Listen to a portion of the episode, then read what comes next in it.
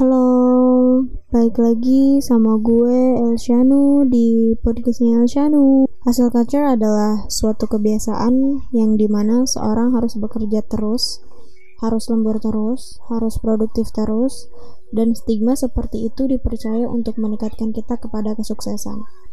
Pernah terpikir nggak sih ketika kita udah kerja lembur, kerja overtime, tapi kita nggak kaya-kaya, bahkan nggak dapat promosi jabatan?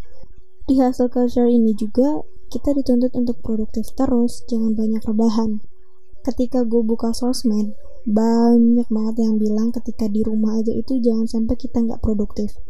Jangan sampai kita nggak ngapa-ngapain, sebisa mungkin kita harus banyak kegiatan. Dorongan untuk bekerja lebih keras, bekerja lebih cepat kayaknya lebih terasa pada saat itu juga. Tapi kita nggak sadar bahwa kita juga punya batas limit dan emosi yang harus kita jaga. Gak jarang orang yang terlalu banyak bekerja jatuhnya tipes. Dia udah kerja lembur tiap hari, bahkan kerjanya masih dibawa ke rumah. Eh, habis itu dia sakit, dibawa ke rumah sakit. Terus, duit yang dihasilkan dari lembur, overtime itu dia pakai buat bayar rumah sakit. Kan sayang, dia nggak bisa menikmati duitnya itu. Dan gak jarang juga orang yang terlalu sering kerja overtime itu stres karena fokus yang terlalu berlebihan sama pekerjaan.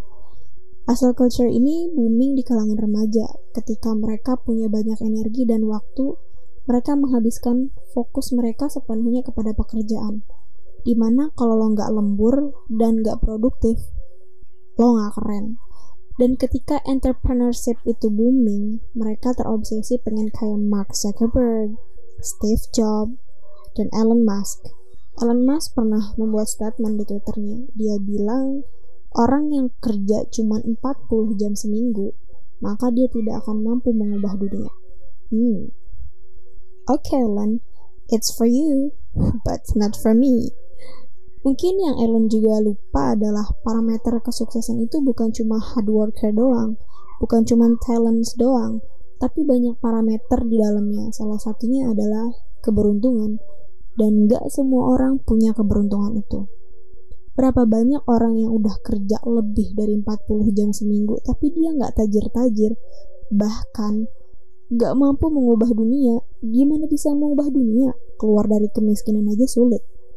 Balik lagi ke entrepreneurship. Di kalangan anak muda, salah satu tokoh idola itu Mark Zuckerberg ia adalah mahasiswa DO yang mampu mendirikan Facebook, dan banyak dari kalangan anak muda terinspirasi dari dia, dan niru plek-plekan proses dia. Tapi yang mereka lupa adalah tidak semua orang yang di DO mampu menjadi seperti Mark Zuckerberg. Contoh kecil pengen kayak Mark Zuckerberg ketika gue dihadapkan memilih antara studi gue dan pekerjaan gue. Sempat terpikir untuk memilih pekerjaan dan memilih DO, karena gue lihat si Mark di DO aja bisa ngediriin Facebook. Kalau gue ikutin caranya dan bekerja lebih keras lagi mungkin gue akan sama kayak dia punya sesuatu hal yang sama kayak Facebook dan gue tajir. Gue pernah bertanya soal hustle culture ini ke temen gue yang menurut gue ilmu ilmu agamanya di atas gue. Karena uh, gue selalu pengen aja antara hustle culture ini dengan agama itu kayak sinkron gitu loh. Jadi hustle culture ini kalau dilihat dari perspektif agama ya salah. Ketika lo terlalu memfokuskan semua energi lo untuk pekerjaan sampai lupa akan namanya ibadah dan lingkungan sekitar, ya itu salah besar. Inti dari lo hard working itu untuk mencapai kesuksesan kan? Ketika lo pengen jadi kayak Elon Musk, Steve Jobs, atau Mark Zuckerberg, mereka memang udah ditakdirkan seperti itu dan mendapatkan porsi mereka ya segitu gitu loh. Jadi mereka mereka tinggal menjemput aja rezekinya karena gue percaya rezeki itu tidak akan pernah tertukar. Rezeki itu udah ada porsinya masing-masing gitu loh. Uh, lihat di Quran surat Al-Jumu'ah ayat 4 yang artinya demikianlah karunia Allah diberikan kepada siapa yang dikehendakinya dan Allah mampu mempunyai karunia yang besar.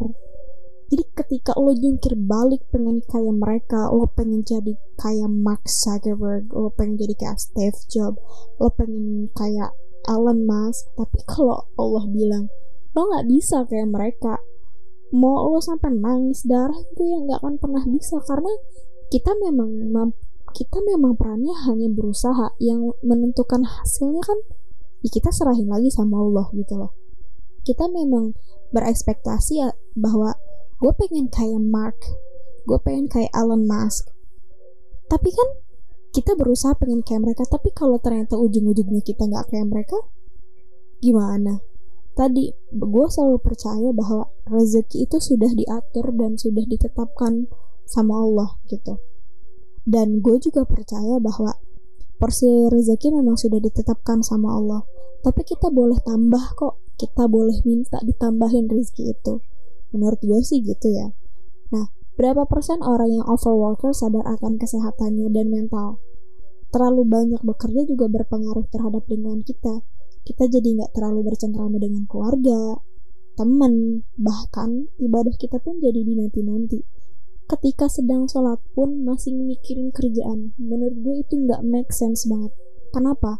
Karena ketika energi lo dicurahkan semuanya kepada pekerjaan, lo akan fokus terhadap hal itu dan lo mengabaikan semuanya. Kayak contohnya lo ibadah kayak sholat aja udah kayak kinjeng kayak Allah Akbar Allah Akbar. Cuman gitu doang kan menurut gue itu nggak make sense. Lo ketik pernah gak sih ketika sholat terus lo masih mikirin pekerjaan? Itu menurut gue eh, nggak uh, masuk akal. Ketika 24 jam itu lo punya waktu 24 jam berapa jam berapa menit sih lo menghabiskan waktu untuk sholat? Dan di sholat itu lo masih memikirkan pekerjaan. Itu nggak make sense buat gue gitu. Halal culture ini juga membuat manusia dinilai dari kesuksesan finansialnya aja.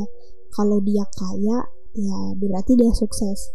Nilai-nilai yang lain tuh seakan nggak penting kayak hubungan kita dengan Tuhan hubungan kita dengan manusia critical thinking knowledge semua itu tuh tertutup dengan namanya finansial. Gue tahu money can buy happiness but everything needs money.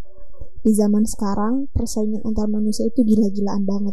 Kalau kita nggak banting tulang kalau kita nggak survive kalau kita nggak overtime kerja overtime ya udah kelar. Kecuali kalau lu anaknya Budi Hartono terus apa yang harus dilakuin gue lebih seneng mengatakan ini dari sisi agamanya ya rezeki itu udah ada yang ngatur jadi lo nggak perlu khawatir rezeki itu nggak akan pernah tertukar satu sama lain kita tinggal ngejemput rezeki itu aja tapi ingat, kita juga bisa nambah rezeki itu kepada orang yang memberi kita rezeki.